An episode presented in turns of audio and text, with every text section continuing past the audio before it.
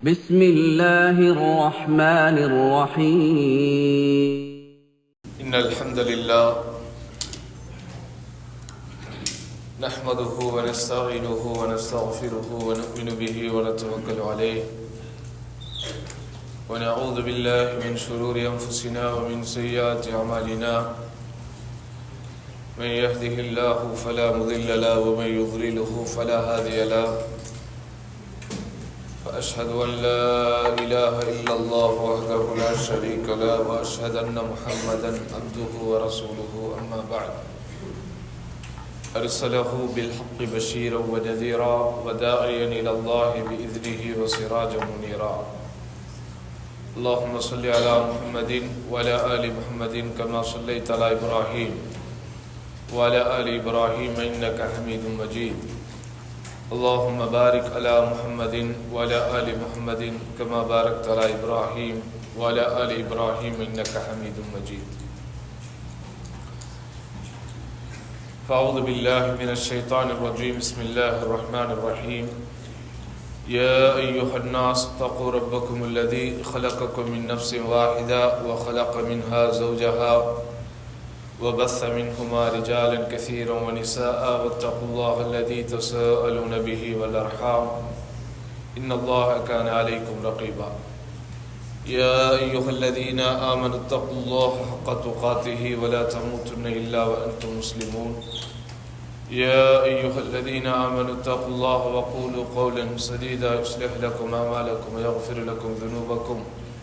ومن يطع الله ورسوله فقد فاز فوزا عظيما فإن أصدق الحديث كتاب الله وخير الهدي هدي محمد صلى الله عليه وسلم وشر الأمور محدثاتها وكل محدثة بدعة وكل بدعة ضلالة وكل ضلالة في النار அன்பிற்கினிய சகோதரர்களே பெரியோர்களே எல்லாம் வல்ல அல்லாஹுவின் பேரொருளால் பெரும் கிருபையினால் அவன் நம் மீது சுமத்திருக்கிற இந்த ஜுமா கடமையை நிறைவேற்றுவதற்காக அவனுடைய இல்லத்தில் திரளாக ஒன்று சேர்ந்திருக்கிறோம். இந்த நேரத்தில் நாம் செய்கிற இந்த நல்ல அமலுக்கும் ஏனைய எல்லா அமல்களுக்கும் உண்டான நிறைவான பலனை வல்லோ நல்லா ஈருலகிலும் வழங்கியருள்வானாக என்ற பிரார்த்தனையோடு இன்றைய ஜுமாவின் முதல் உரையை ஆரம்பம் செய்கிறேன் அருமையானவர்களே இஸ்லாமிய மார்க்கம் நன்மைகளையும் பாவங்களையும் நமக்கு இரண்டு விதமாக வகுத்து தந்திருக்கிறது. படைத்தவனுடைய ஹக்கில் நாம் செய்யக்கூடிய நன்மைகள் தீமைகள் என்று இருக்கிறது. படைப்பினங்களுடைய ஹக்கில் நாம் செய்யக்கூடிய நன்மைகள் தீமைகள் என்றும் இருக்கிறது. அல்லாவுக்கு நெய் வைப்பது தொழாமல் இருப்பது அல்லாவுடைய மார்க்க கடமைகளை நிறைவேற்றாமல் இருப்பது. இதெல்லாம் அல்லாஹனுடைய ஹக்கில் நாம் செய்யக்கூடிய பாவங்களாக கருதப்படுகிறது. அல்லது தொழுவது நோன்பு வைப்பது குரான் ஓதுவது திக்ருகள் செய்வது பாவ மன்னிப்பில் ஈடுபடுவது ஹஜ்ஜு உமரா செய்வது. இவைகளெல்லாம் அல்லாஹனுடைய ஹக்கில் நாம் செய்யக்கூடிய நன்மைகளாக கருதப்படுகிறது. அதே போன்று படைப்பினங்கள் விஷயத்தில் நாம் செய்யக்கூடிய நன்மைகள் என்ன? அவர்களுக்கு உதவிகள் புரிவது தான தர்மங்கள் செய்வது ஆலோசனைகள் வழங்குவது வழிகாட்டுவது அவர்களை குறித்து நல்லெண்ணம் கொள்வது அவர்களுடைய முன்னேற்றத்தில் அவர்களுடைய வளர்ச்சியில் பங்கெடுப்பது அவர்களுக்கு ஆறுதலாய் அக்கறையாய் ஆதரவாய் இருப்பது. இதெல்லாம் படைப்பினங்கள் விஷயத்தில் நாம் செய்யக்கூடிய நன்மைகளில் சில. அதே போன்று படைப்பினங்கள் விஷயத்தில் நாம் செய்யக்கூடிய தீமைகள் என்றால் என்ன? பெற்றோருக்கு நோவினை தருவது அண்டை வீட்டாருக்கு நோவினை தருவது உடன் வேலை பார்ப்பவர்களுக்கு துரோகம் செய்வது நமக்கு கீழே வேலை பார்ப்பவர்களை இம்சைப்படுத்துவது கடன் வாங்கிவிட்டு தராமல் இருப்பது உதவி செய்து விட்டு சொல்லி காட்டுவது இப்படி அடுக்கிக் கொண்டே போகணும். சரியா? இதில் நமக்கெல்லாம் சொல்லி தரப்பட்டிருக்கக்கூடிய அடிப்படையான ஒரு விஷயம் என்ன? அல்லாஹுக்கு செய்யக்கூடிய பாவங்களை பொறுத்த வரைக்கும் அல்லாஹ் தான் நாடியவர்களுக்கு மன்னித்து விடுகிறான். ஆனால் அல்லாஹனுடைய அடியார்களுக்கு நாம் செய்யக்கூடிய பாவங்கள் என்று வரும்போது அது நம்மால் பாதிக்கப்பட்டவர்கள் நம்மை மன்னிக்காத வரை அல்லாஹ் மன்னிப்பதில்லை அப்படிங்கிற ஒரு இந்த அடிப்படை தத்துவம் தான் நம்முடைய வாழ்க்கையில் ரொம்ப முக்கியமானது. அதனால்தான் ரசூலுல்லாய் சல்லா அலைஹி அவர்கள் சொல்லுவார்கள் நான் ஏதேனும் உங்களை நன்மை செய்யும்படி ஏவினால் அதை முடிந்தவரை செய்யுங்கள். ஆனால் ஏதேனும் ஒரு தீமையை செய்யாதீர்கள் என்று தடுத்து விட்டால் அதை முழுமையாக தவிர்த்து விடுங்கள். நன்மையில் நமக்கு என்ன முடியுமோ அதை செய்யணும். ஆனால் தீமை என்று வரும்போது அதை அறவே செய்யக்கூடாது. அப்போ இந்த தீமைகள் அல்லது மனிதர்களுக்கு நாம் செய்யக்கூடிய பாதிப்புகள் படைப்பினங்கள் நம்மை போன்று வாழக்கூடிய சக மனிதர்களுக்கு நாம் செய்யக்கூடிய தொல்லைகள் துன்பங்கள் இவைகள் எல்லாவற்றையும் நீங்கள் வகுத்து இதற்கு அடிப்படையான காரணம் என்னவென்று பார்த்தால் அவர்களை பற்றிய ஒரு நல்ல அபிப்பிராயம் அல்லது ஒரு நல்ல எண்ணம் என்பது நம்மிடத்தில் இல்லாமல் இருப்பதுதான். நமக்கு மட்டும்தான் உணர்வுகள் இருக்கிறது. நமக்கு மட்டும்தான் கண்ணியம் இருக்கிறது என்கிற ஒரு குறுகிய மனப்பான்மை தான் சர்வசாதாரணமாக அடுத்தவர்களுடைய ஹக்கில் நம்மை வரம்பு மீற வைத்து விடுகிறது. ஏன் நபிசல்லா ஸல்லல்லாஹு அவர்கள் தனக்கு விரும்புவதை தன்னுடைய சகோதரனுக்கு விரும்பாதவரை உண்மையான பூமியாக முடியாது என்றார்கள். சாதாரணமான ஒரு வார்த்தை அல்ல அது. என்னை ஒருவன் ஏசினால் எனக்கு எப்படி கஷ்டமாக இருக்குமோ அதே போன்றுதான் நான் பிறரை ஏசினாலும் அவனுக்கு கஷ்டமாக இருக்கும்.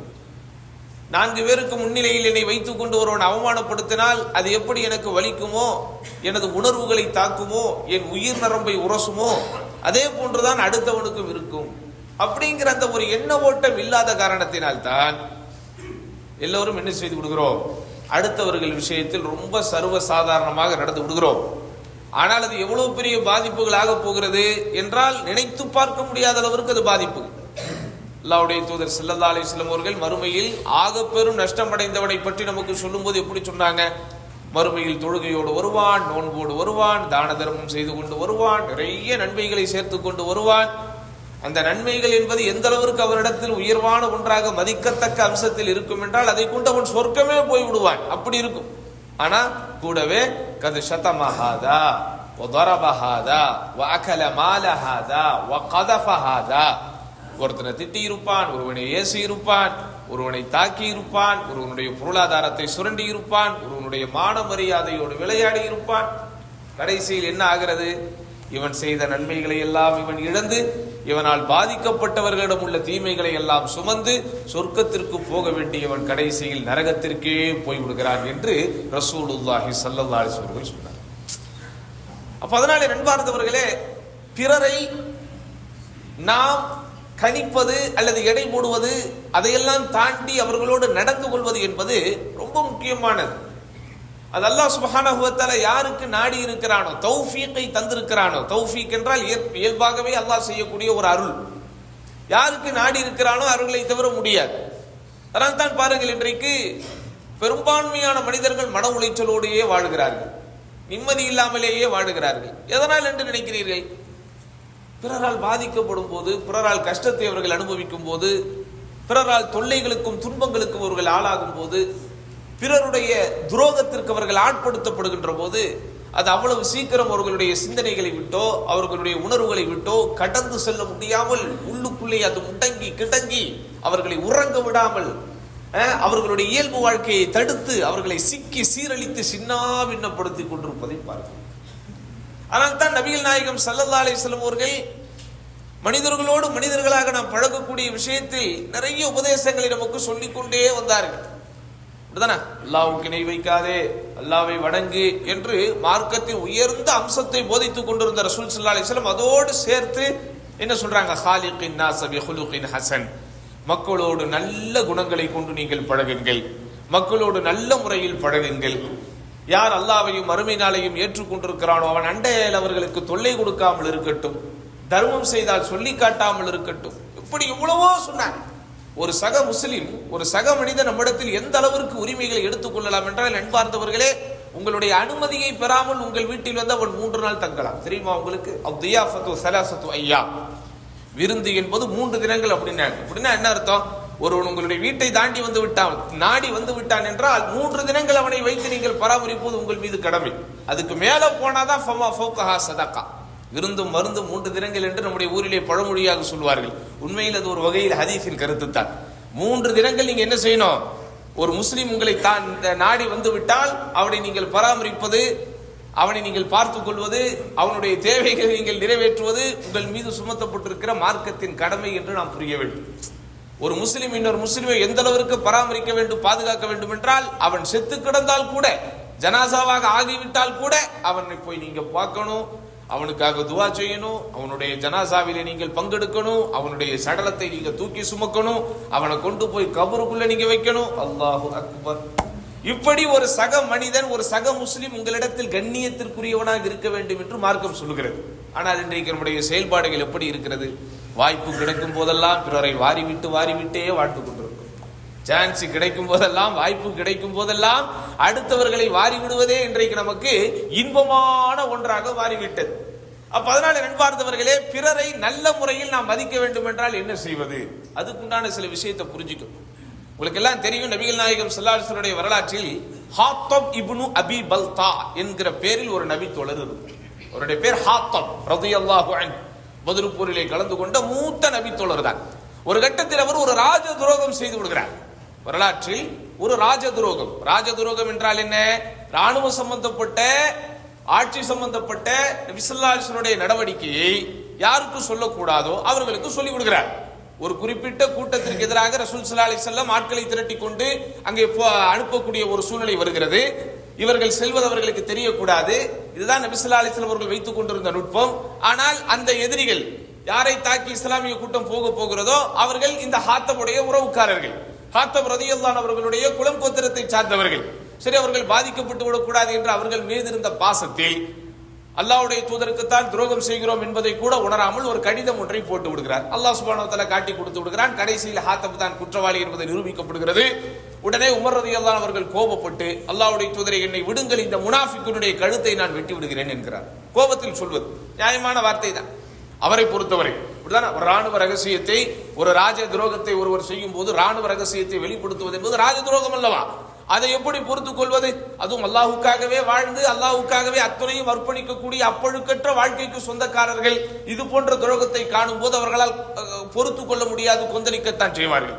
ஆனால் ரசூலுல்லாய் சல்லா அலிஸ்லாம் அவர்கள் உமர் ரதியல்லாஹு அவர்களை அமைதிப்படுத்தி அவர் உமர் ரதியல்லான் அவர்களை கண்டிக்கிறார்கள். அப்படி சொல்லாதீங்க நீங்க. அவரை முனாஃபிக்னு சொல்லாதீங்க. ஏன்? கது ஷஹிதா பதிரா. இவர் பதில் போரிலே பங்கெடுத்த ஒரு நபித்தோழர். அல்லாஹ் என்ன சொல்லியிருக்கிறான்? பதிரில் கலந்தவங்களை கலந்துகிட்டவங்களை பற்றி யஅமலு யா அஹ்ல பத்ரின். யஅமலு மாஷைத்தும் கது கஃபர் அல்லாஹு லக்கும். கலந்து கொண்டவர்களே உங்கள் வாழ்க்கைக்கு நீங்கள் என்ன நல்லதை செய்ய வேண்டுமோ அது எல்லாமே நீங்கள் செய்து முடித்ததை போல் என்ன வேண்டுமானாலும் நீங்கள் செய்து கொள்ளுங்கள். அல்லாஹ் உங்களை மன்னித்து விட்டார் இப்படி ஒரு லைஃப் டைம் சான்ஸ் யாருக்காவது கிடைக்குமா? இப்படிப்பட்ட ஒரு லைஃப் டைம் சான்ஸ் யாருக்கு கிடைச்சிருக்குது? பத்ரு கலந்து கொண்டவர்களுக்கு கிடைக்குது. அப்ப அந்த சிறப்பு அல்லாவுடைய தூதர் சொல்லி காட்டி ஹாத்தம் ரதியல்லானவர்களை அவர்களுடைய நற்பெயர் களங்கமடையாமல் இருப்பதற்குண்டான ஒரு காரியத்தை எங்க செய்யறாங்க அப்ப இது நமக்கு என்ன விளங்குது? ஒருவர் உண்மையாலுமே தவறு செய்து விட்டால் உண்மையாலுமே துரோகம் செய்து விட்டால் கூட அவரை மன்னிப்பதற்கு ஏதேனும் வாய்ப்பு இருக்கிறதா என்று பாருங்கள். உண்மையிலே தப்பு செஞ்சுட்டார். அவர் வந்து ஒரு அவர் நிரூபிக்கப்பட்டு விட்டார் அவர் குற்றவாளி என்று. நிரூபிக்கப்பட்டு விட்டார் அவர் குற்றவாளி என்று. அப்படிப்பட்ட தருணமாகவே இருந்தாலும் குறைந்தபட்சம் அவரை நியாயப்படுத்த அவருடைய நற்பெயர் காப்பாற்றப்பட அந்த கலங்கத்திலிருந்து அவர் மீண்டு வர சமூகத்தில் அவர் தலை நிமிர்ந்து நடக்க ஏதேனும் ஒரு குறைந்தபட்சம் காரணம் இருக்கிறதா என்று பாருங்கள் என்று சொல்லக்கூடிய மார்க்கத்தில் இருக்கிறோம். ஆனா இன்னைக்கு நம்ம நிலைமை என்ன இருக்குது? அவன் தப்பே செய்யாட்டாலும் குறைந்தபட்சம் அவனை தாக்குவதற்கு ஏதாவது கிடைக்காதான்னு அழைஞ்சிக்கிறோம் அவனுடைய குற்றமே நிரூபிக்கப்படாவிட்டாலும் சரி ஏதாவது ஒரு சைடு கேப்பில் எங்கிட்டாவது அப்படி இப்படி போய் அவனை தாக்குவதற்கோ அவன் தரத்தை குறிப்பதற்கோ குறைப்பதற்கோ அவனுடைய நற்பெயரை குலைப்பதற்கோ சமூகத்தில் அவன் தலை நிமிராமல் இருப்பதற்கோ ஏதேனும் ஒரு வாய்ப்பு கிடைக்காதா என்று பார்த்து கொண்டிருக்கிறோம். தவறு சகோதரர்களை தவறு. எப்படியாப்பட்ட ஒரு உயர்ந்த மார்க்கத்திலே நாம் இருக்கிறோம் என்பதை கொஞ்சம் சிந்தித்து பாருங்கள். நபி சல்லாஹூ அலஹி வசலம் அவர்கள் காலத்தில் ஒரு தோழர் ஒருவர் இருந்தார் அவருடைய பேர் அப்துல்லா. ஆனால் அவருக்கு ஒரு புனை பெயர் உண்டு ஹிமார். சில பேரை நம்ம வந்து என்ன செய்வோம் அப்படி நகை பூட்டும் விதத்தில் புனை பெயர் வைத்து அழைத்து ரசித்து ரசித்து பார்ப்போம். இந்த மாதிரி ஒரு குணம் அந்த காலத்தில் இருந்துச்சு. அவரை எல்லாரும் ஹிமார் ஹிமார்னு சொல்லி ஹிமார்னா உங்களுக்கு தெரியும் டாங்கி கழுது. அப்படி ஒரு பட்ட பேர் இருக்கு அவருக்கு. அந்த அளவுக்கு அவர் நகைச்சுவையாக பேசுவார். ஒரு நகைச்சுவையாக அவர் வந்து ஒரு சபையில வந்தாலே அந்த சபை குதூகலமாக இருக்கும் கலகலவென்று இருக்கும். நபிசல்லா கூட அந்த தோழருடைய நகைச்சுவையை அவ்வப்போது ரசிப்பார்கள். ஆனால் பாருங்கள் அவரிடத்திலே காணப்பட்ட ஒரு பிரச்சனை அவரிடத்தில் மது அருந்தக்கூடிய பழக்கம் நமக்கு தெரியும் அறியாமை கால அரபுகள் மது பிரியர்கள் அல்ல மது வெறியர்களாகவே வாழ்ந்தவர்கள். அப்படிதானே அப்படியே விட எல்லாரும் மார்க்கத்திற்காக வேண்டி முழுமையாக மீண்டு வந்து விட்டார்கள். மீள முடியாத சிலர் அவ்வப்போது ரகசியமாக இப்படி சிலர் கூட சொல்லக்கூடாது இவர்தான். அப்படி போய் மது அருந்தி விடுகிறார் நபிசுல்லாசரோட மாட்டிக்கொள்கிறார். மார்க்க சரியத்தினுடைய சட்டப்படி அவர் ஜில்த் என்கிற அந்த சாட்டு அடிக்க ஆளாக்கப்படுகிறார். ஒரு முறை நடக்கிறது இரண்டு முறை நடக்கிறது இப்படி அடுத்தடுத்து திரும்ப திரும்ப மாட்டிக்கொண்டே இருக்கும் போது தோழர்களுக்கு கோபம் வருகிறது. அல்லாஹு மல்லான்ஹு என்று ஒருவர் கத்தி விடுகிறார். யா அல்லாஹ் இவரை சவித்து விடியா அல்லாஹ். அல்லாவுடைய சாபத்திற்கு ஆளாகக்கூடியவராக இருக்கிறார். எத்தனை முட்டை தான் நீங்க இந்த பிரச்சனையில மாட்டுவீங்க? அப்படின்னு இது மனித இயல்பு. ஒருவர் ஒரு முறை தவறு செய்து மாட்டும் போது இரண்டு முறை தவறு செய்து மாட்டும் போது மனிதன் மனிதம் பலகீனம் அப்படின்னு போயிடுவோம் திரும்ப திரும்ப திரும்ப திரும்ப அதே தப்புக்காக அதே தவறுக்காக ஒரே மாதிரியான குற்றத்திற்காக ஒருவர் அகப்படும் போது அவரை ஏசுவது பேசுவது பழிப்பது இழிப்பது சபிப்பது என்பது சாதாரணமான இயல்பு. ஆனா அல்லாவுடைய தூதர் செல்லாலை அலைஹி சபிக்கிற சகாபாக்களை கண்டிக்கிறார்கள். வேணாம் அவரை நீங்க கண்டிக்காதீங்க. ஏன்? இவர் குற்றத்தை மறுத்திருக்க முடியும். அல்லது யாருக்குமே தெரியாமல் வெளியூரிலே போய் கூட அவர் தன்னுடைய அந்த விருப்பத்தை நிறைவேற்றி இருக்க முடியும். அப்படிதானா? அப்ப ஒரு தப்பு செய்து அகப்பட்டுக் கொள்கிறார் என்னும் போது மார்க்கம் சொல்லக்கூடிய சரியத்தினுடைய தண்டனையை சரியத்தினுடைய கண்டனத்தை இன்முகத்தோடு ஏற்றுக்கொள்கிறார் என்னும் போது அவரிடத்தில் இருக்கக்கூடிய நியாயமான உணர்வை நீங்கள் பாருங்க அதுக்காக தண்ணி அடிச்சது சரி. அவரை நீங்க தண்டிக்காதீங்க கண்டிக்காதீங்க. சரியத்தினுடைய சட்டத்தை நிறைவேற்றாதீங்க என்று சட்டத்தை ரசூலுல்லாஹி ஸல்லல்லாஹு அலைஹி வஸல்லம் அவர்கள் கைவிடவில்லை. நபிசுல்லா அலி செல்லம் சட்டத்தை நிறைவேற்றாமல் இருந்து விடவில்லை. சட்டப்படிதான் ரசூல் சல்லா அலி செல்லம் அவர்கள் நடவடிக்கை எடுத்தார்கள். ஆனாலும் அவர் என்ன குற்றம் செஞ்சாரோ அந்த குற்றத்துக்கு தண்டனை போய்கிட்டு இருக்கு. அதை தாண்டி அவரை கண்டிப்பதற்கோ தண்டிப்பதற்கோ அவருடைய மான மரியாதையோடு விளையாடுவதற்கோ அவரை குற்றப்படுத்துவதற்கோ குறைக்க குறைப்படுத்துவதற்கோ அவரை கலங்கப்படுத்துவதற்கோ அவரை சந்தி சிரிக்க வைப்பதற்கோ யாருக்கும் உரிமை இல்லை என்பதை சொல்லக்கூடிய விதத்திலே அல்லாவுடைய தூதர் சொல்றாங்க லா தல்அனுஹு அவரை சபித்து விடாதீர்கள். ஃபவல்லாஹி மா அலிம்து அன்னஹு யுஹிப்புல்லாஹ வ ரசூலஹு. அவர் அல்லாஹ்வையும் அல்லாஹ்வுடைய தூதரையும் நேசிக்கிறார். அதற்கு நான் சாட்சி அல்லாஹ்வின் மீதானே அப்படின்னு சொல்றாங்க. அப்ப இங்க நமக்கு என்ன விளங்குது? அட ஒருத்தர் ஹண்ட்ரட் பர்சன்ட் தப்பே செஞ்சிட்டாலும் நூற்றுக்கு நூறு சதவிகிதம் தப்பே செய்து அகப்பட்டு விட்டாலும் குறைந்தபட்சம் அவரிடத்தில் ஏதேனும் நியாயம் இருக்கிறதா என்று பாருங்கள் அப்படின்னு சொல்ற மார்க்கத்தில் நம்ம நிலைமை இன்னைக்கு எப்படிங்க இருக்கு? எவ்வளவு பேரை அன்றாடம் காயப்படுத்தி கொண்டிருக்கிறோம் எவ்வளவு பேரை அன்றாடம் குறை பேசி கொண்டிருக்கிறோம் நாடுனா நாடுகளை எல்லாம் பற்றி ஆட்சியாளர்களை பற்றி அரசாங்கத்தை பற்றி அல்லாஹு அக்பர் முகநூலில் கொஞ்ச நேரம் மேய்ந்தால் என்ன நடக்கிறது என்றே புரியவில்லை. எல்லா பேரும் சிந்தனைவாதிகளைப் போல எல்லா பேரும் தத்துவ ஞானிகளைப் போல உலக அரசியலை கரைத்து குடித்தவர்களைப் போல சர்வ சாதாரணமாக எல்லோரையும் சகட்டு மேனிக்கு இன்றைக்கு விமர்சிப்பது கமெண்ட்டுகள் அடிப்பது கண்டனங்கள் கொடுப்பது என்ன சகோதரர்களே இது பழக்கமும் வழக்கமோ? அப்ப அதனாலே நண்பார்ந்தவர்களே உங்கள் குடும்பம் நிம்மதியாக இருக்க உங்களுடைய நட்பு வட்டாரத்தோடு நீங்கள் நிம்மதியாக இருப்பீங்க நீங்க என்ன செய்யணும் நீங்க? பிறருடைய குறைகளை துருவி துருவி ஆராயாமல் அவர்களை நல்லெண்ணம் கொள்வதற்கு என்ன வழின்னு பார்க்கணும். அப்ப அதுக்காக தவறு செய்பவர்களோடு சகஜமா நம்ம இருந்துக்கலாமா? அதை கண்டுக்காம இருக்கலாமா? அப்படி அல்ல தவறு செய்பவர்களை எப்படி நீங்க திருத்தணுமோ அப்படி திருத்தணும். தனிமையில் அவர்களுடைய தவறுகளை நீங்க சுட்டி காட்டணும் அல்லாஹ்வுக்காக நேசிப்பது அல்லாவுக்காக வெறுப்பது என்பதை நிறைவேற்றணும். அப்படிதான்? ஆடம்பரமான திருமணம் நடக்கிறது மார்க்கத்திற்கு முரண்பட்ட ந- அனாச்சாரங்கள் நடக்கிறது. அங்கெல்லாம் நீங்கள் பங்கெடுக்காமல் உங்களுடைய எதிர்ப்பை நீங்கள் பதிவு செய்ய வேண்டும். அந்த மாதிரி யாரும் செய்யறதில்லை. அதையெல்லாம் செய்வதற்கு யாரும் தயார் இல்லை ஆனால் யார் ஒரு பலவீனமானவனாக இருக்கிறானோ குரல் இருந்தும் பேச முடியாமல் இருக்கிறானோ சமூகத்தில் கொஞ்சம் பொருளாதாரத்தில் கீழ்நிலையில் இருக்கிறானோ அவனையெல்லாம் அவனெல்லாம் கைக்குள் சிக்க சிக்கிவிட்டால் அவனெல்லாம் கைக்குள் சிக்குண்டு விட்டால் அவனை படாடபாடுபடுத்தி அதுல ரசனை காண்பது என்பது ஒரு கேடுகட்ட குணம் என்பதை புரிந்து கொள்ள வேண்டும். ஏன்னா நபிகள் நாயகம் சல்லல்லா அலைஹி அவர்கள் எவ்வளவு பெரிய வார்த்தையை பயன்படுத்தி இருக்கிறாங்க யா மஹ்ஷர மன் ஆமன பிலிசானிஹி வலம் யத்ஹுலில் ஈமானு கல்பஹு. ஏ யார் வெறும் நாவினால் மட்டும் ஈமான் கொண்டு ஈமான் என்கிற இறை நம்பிக்கை உள்ளத்தில் போகாமல் இருப்பவர்களே.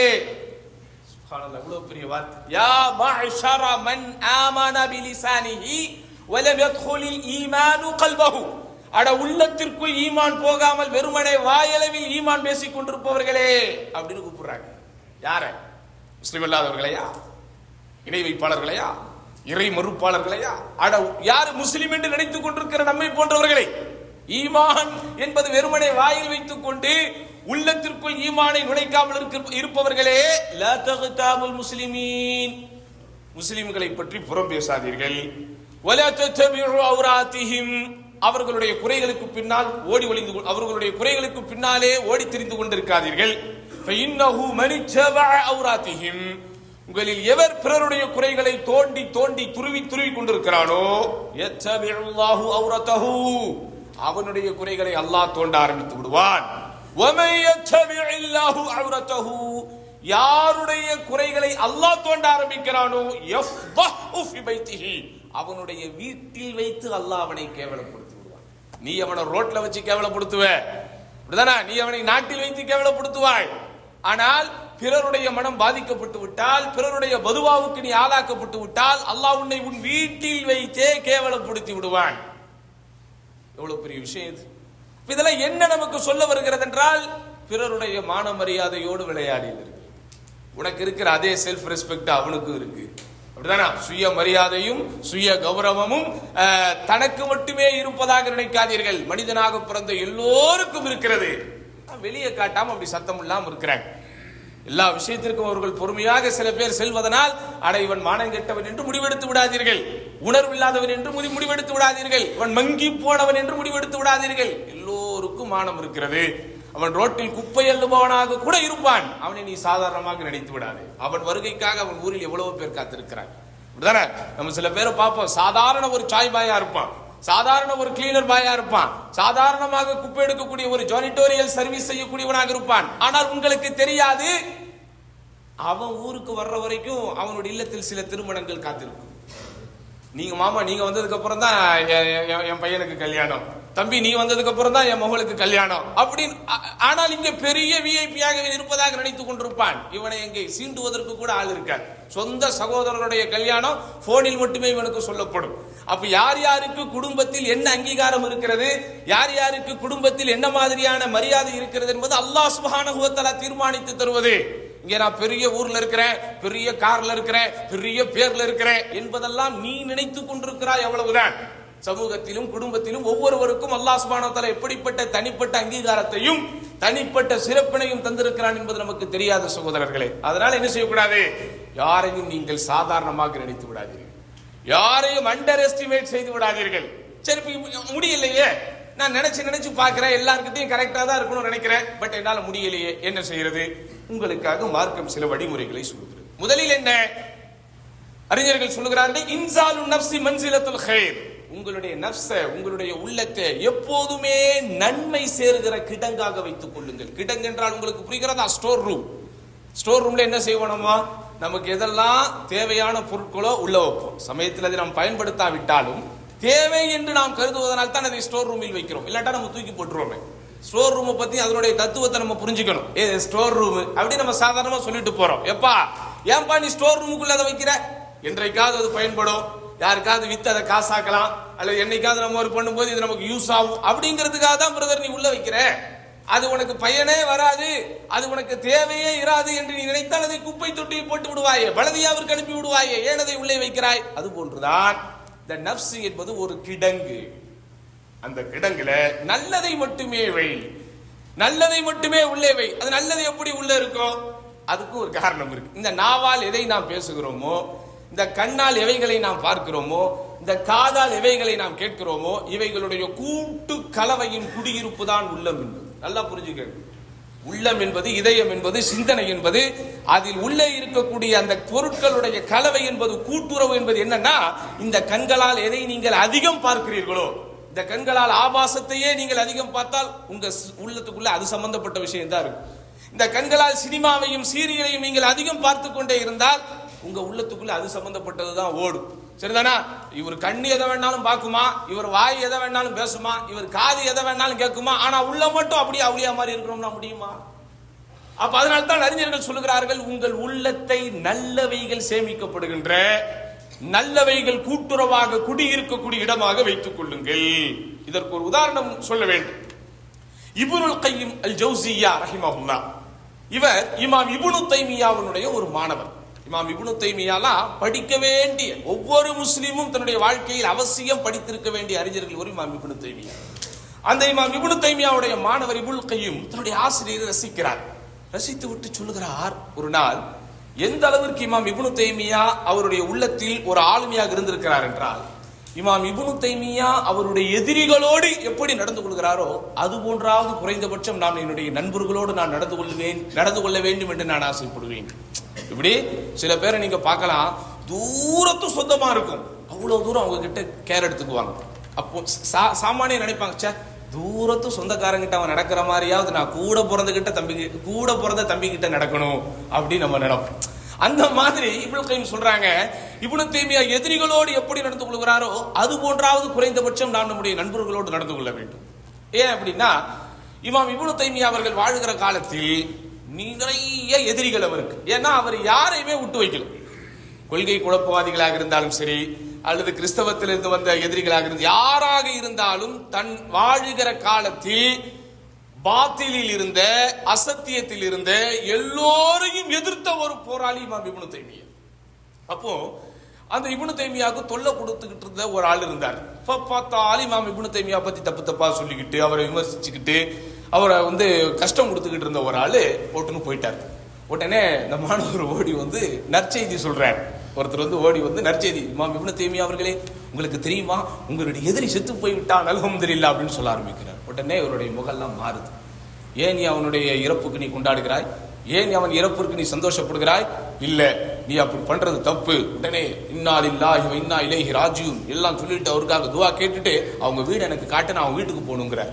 நேராக அவங்க வீட்டுக்கு போகிறார் போய் இந்த மாதிரி ஒரு மறைச்சிட்டார்னு கேள்விப்பட்டேன் நீங்கள் கவலைப்படாதீங்க.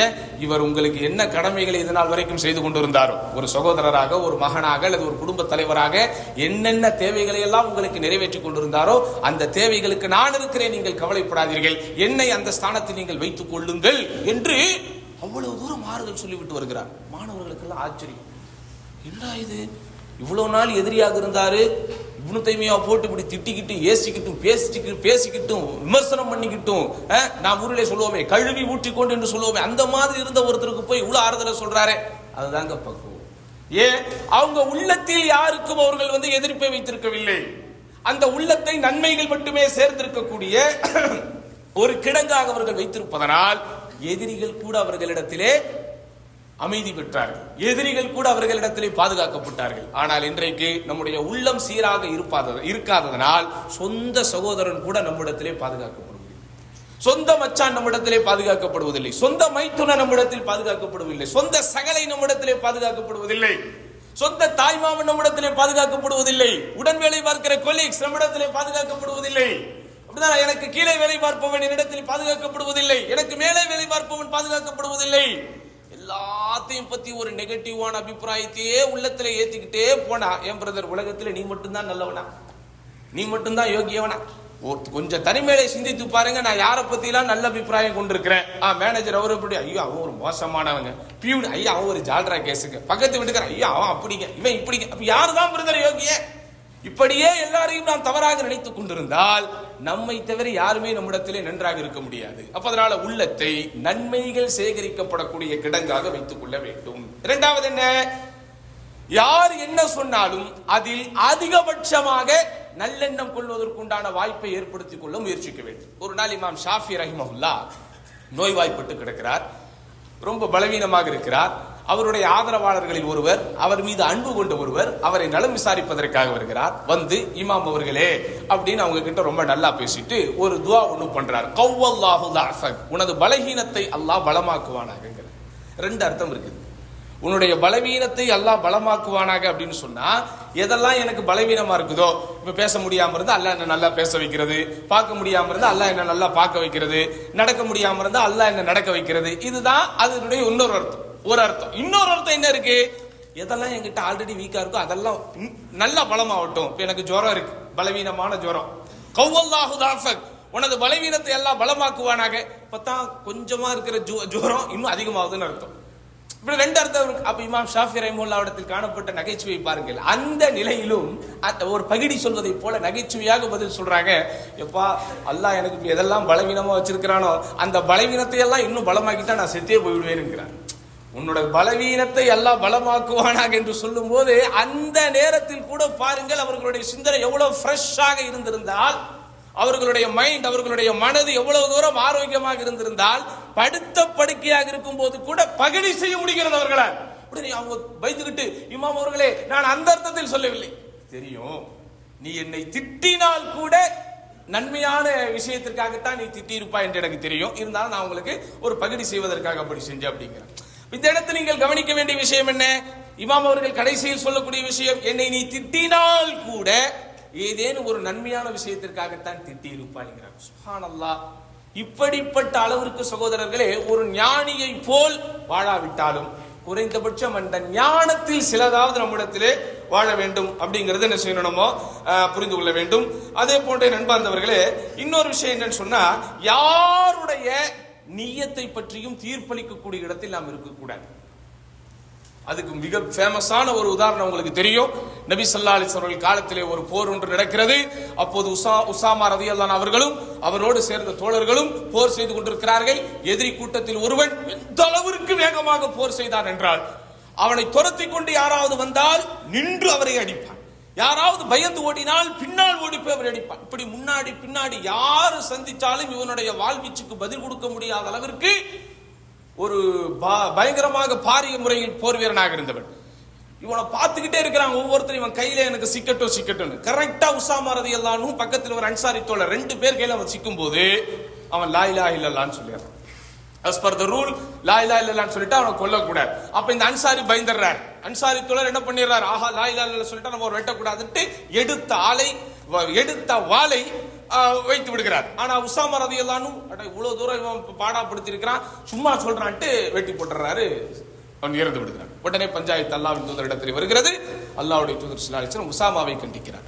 அவன் உள்ளத்தை நீ என்ன பிளந்து பார்த்தாயா? இல்லை அல்லாவுடைய தூதரை அவன் அப்படி செஞ்சா இப்படி செஞ்சா அவன் தப்பிப்பதற்கா? உள்ளத்தை நீ பிளந்து பார்த்தாயா? அப்படின்னு அல்லாவுடைய தூதர் சிலாலிசனம் கண்டித்தது. எந்த அளவுக்கு உசாமா ரதியல்லாஹு அவருடைய உள்ளத்தில் காயம் ஏற்படுத்தியது என்றால் லவதித்து அன் அஸ்லம் து யௌமைதீன். இவ்வளவு நாளா நான் முஸ்லீமா இல்லாம அதுக்கு பிறகு நான் முஸ்லீமா இருந்திருக்கலாமே. ஏன்? அல்லாவுடைய தூதருடைய திட்டுக்கு ஆளாகுவதுக்கு பெரிய பாவம் இல்லவே. அப்ப அந்த அளவுக்கு அல்லாஹ்வுடைய தூதர் சில்லாலி செல்லும் வஸல்லம் உசாமா ரதியல் அவர்களை கண்டித்ததை எல்லாம் வரலாற்றில் பார்க்கிறோம் அதனால் நண்பார்ந்த சகோதரர்களே பொதுவாகவே நல்லெண்ணம் கொள்வது என்பது ஒரு இயல்பாக நம்மிடத்தில் இருக்க வேண்டிய ஒரு நல்ல கேரக்டர் நல்ல குவாலிட்டி அது இல்லாத காரணத்தினால் தான் இந்த நாவிலிருந்து யாருமே பாதுகாக்கப்படாமல் எல்லோரையும் சர்வசாதாரணமாக சகட்டு மேனிக்கு இன்றைக்கு நாம் விமர்சித்து விடுகிறோம். இதெல்லாம் பேசுகிற பேச்சில் அப்படியே காற்றோடு காற்றாக மறைந்துவிடும் என்று நினைக்காதீர்கள். நம்மோடு இருக்கிற மலக்குகள் அதை பதிவு செய்து கொண்டிருக்கிறார்கள். நாளை மறுமையின் மன்றத்தில் நாம் வந்து நிற்கும் போது நாம் தொழுத தொழுகை நோன்பு ஓதல் என்று எல்லாவற்றையும் பாழாக்குகிற மிகப்பெரிய சக்தி இந்த காற்றுக்கு இந்த பேச்சுக்கு இருக்கிறது என்பதை நாம் மறந்துவிடக்கூடாது. அதனால் எதை நாம் சொல்லுகிறோமோ எதை நாம் கேட்கிறோமோ அதன்படி வாழக்கூடிய பாக்கியத்தை வல்ல ரஹ்மான் அனைவருக்கும் தந்தருள்வானாக என்று வேண்டி இந்த ஜும்மாவின் முதல் உரையை நிறைவு செய்கிறேன் அக்கூலு கௌதி ஹாதா வாஸ்தாஃபிருல்லாஹ் லி வலக்கும் வாஸ்தாஃபிஹி அன்னி வஅன்கும் வாஸ்தாஃபிரூஹு இன்னஹு ஹுவல் கஃபூருர் ரஹீம்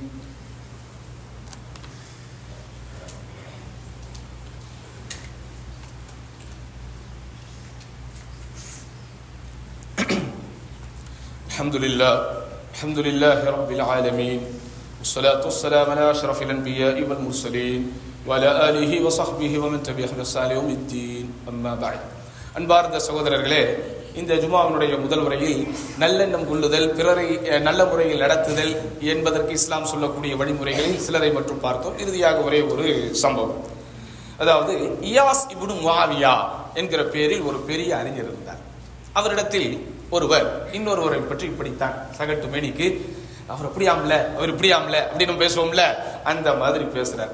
உடனே அவர் அவன் இந்த செய்தியை சொன்னவரே அறிவிக்கிறார். என்னுடைய முகத்தை பார்த்தார். பார்த்துவிட்டு அகசௌத்தர் ரோம் ரோமர்களோடு நீ போரிட்டு இருக்கிறாயா அப்படின்னு கேட்கிறான் என்னடா நம்ம ஒன்று சொன்னா இவர் ஒன்று சொல்றாரு நினைச்சுக்கிட்டு இல்லை போரிட்டதில்லை. துருக்கியர்களோடு போரிட்டு இருக்கிறாயா அப்படின்னு இல்லை போரிட்டதில்லை. இப்போ யாரெல்லாம் இஸ்லாம் எதிரிகளாக அன்றிலிருந்து இன்று வரைக்கும் இருந்தாங்களோ இப்படி ஒரு நாலு பேரை லைனாக சொல்லி இவர்களெல்லாம் நீ போரிட்டு இருக்கிறாயா இல்லையே போரிடவில்லை. அவர்களெல்லாம் உன்னிடமிருந்து பாதுகாக்கப்பட்டிருக்கிறார்கள். ஆனால் ஒரு சக முஸ்லீம் உன்னிடத்தில் பாதுகாக்கப்படவில்லையே.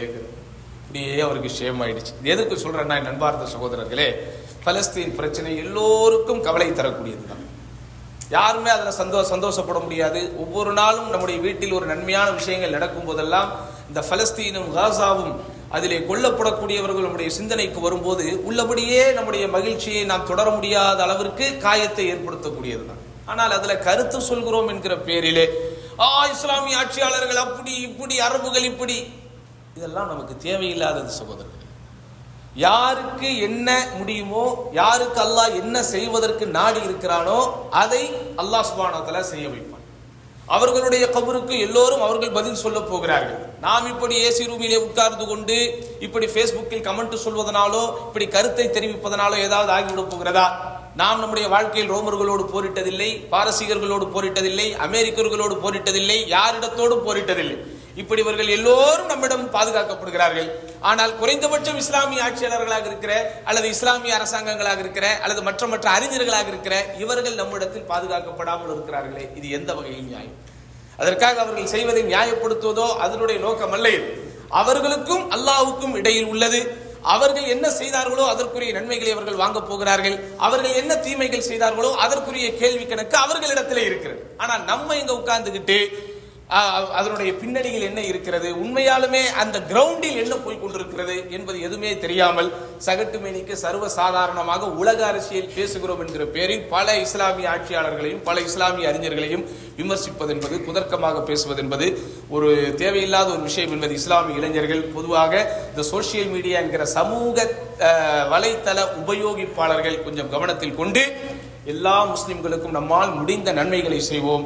முடியாவிட்டால் குறைந்தபட்சம் தீமைகள் செய்யாமலாவது இருப்போம் உதவிகள் செய்யாவிட்டாலும் பரவாயில்லை உபத்திரம் செய்யாதீர்கள் என்று சொல்வார்களே அது போன்று வாழக்கூடிய ஒரு நல்ல பழக்க வழக்கம் நம்மை போன்ற எல்லா முஸ்லிம்களிடத்திலும் இருக்க வேண்டும் அப்படிப்பட்ட நல்ல ஆதத்தை நல்ல பழக்க வழக்கத்தை வல்ல ரஹ்மான் நமக்கும் நம்முடைய சந்ததிகளுக்கும் அஹ், நம்முடைய சமூக மக்கள் அனைவருக்கும் தந்தருள்வாங்க என்று அல்லாஹ்விடத்திலே மீண்டும் துவா கேட்டு இந்த ஜுமாவினுடைய இரண்டாம் முறையை நிறைவு செய்கிறேன் இன்னல்லாஹ் يأمر بالعدل والإحسان وإيتاء ذي القربى وينهى عن الفحشاء والمنكر والبغي يعظكم لعلكم تذكرون ولذكر الله أكبر والله يعلم ما تصنعون.